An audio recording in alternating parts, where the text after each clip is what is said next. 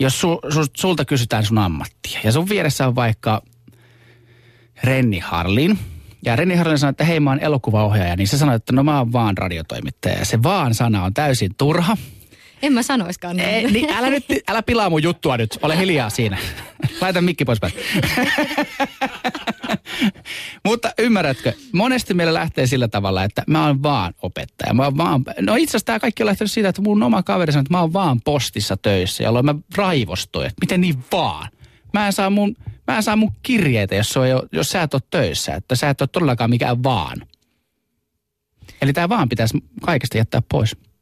Niin kyllä varmaan nykyään aika paljon siitä puhutaankin, että kun mietitään, esimerkiksi paljon palkkakeskusteluissa puhutaan tästä, mm. että vaikka huonosti palkatuista hoitotöistä, että kuinka tärkeitä ne on, niin varmaan sellaista asiat kuitenkin jonkun verran ö, on ollut keskustelussa erilaiset ammattiidentiteetti ja miksei sitten myös kotiseutuidentiteetti Ehdottomasti ja sitten se on, vai, se on vaikea sanoa pienen paikkakuntalaisen, mistä on kotoisin, koska ei jaksa ruveta, monestihan siinä ei jaksa ruveta selittää. Et sen takia, sen takia joku, joku nummelalainen sanoi, että se on Helsingistä, kun jaksa selittää, että missä se nummela nyt on.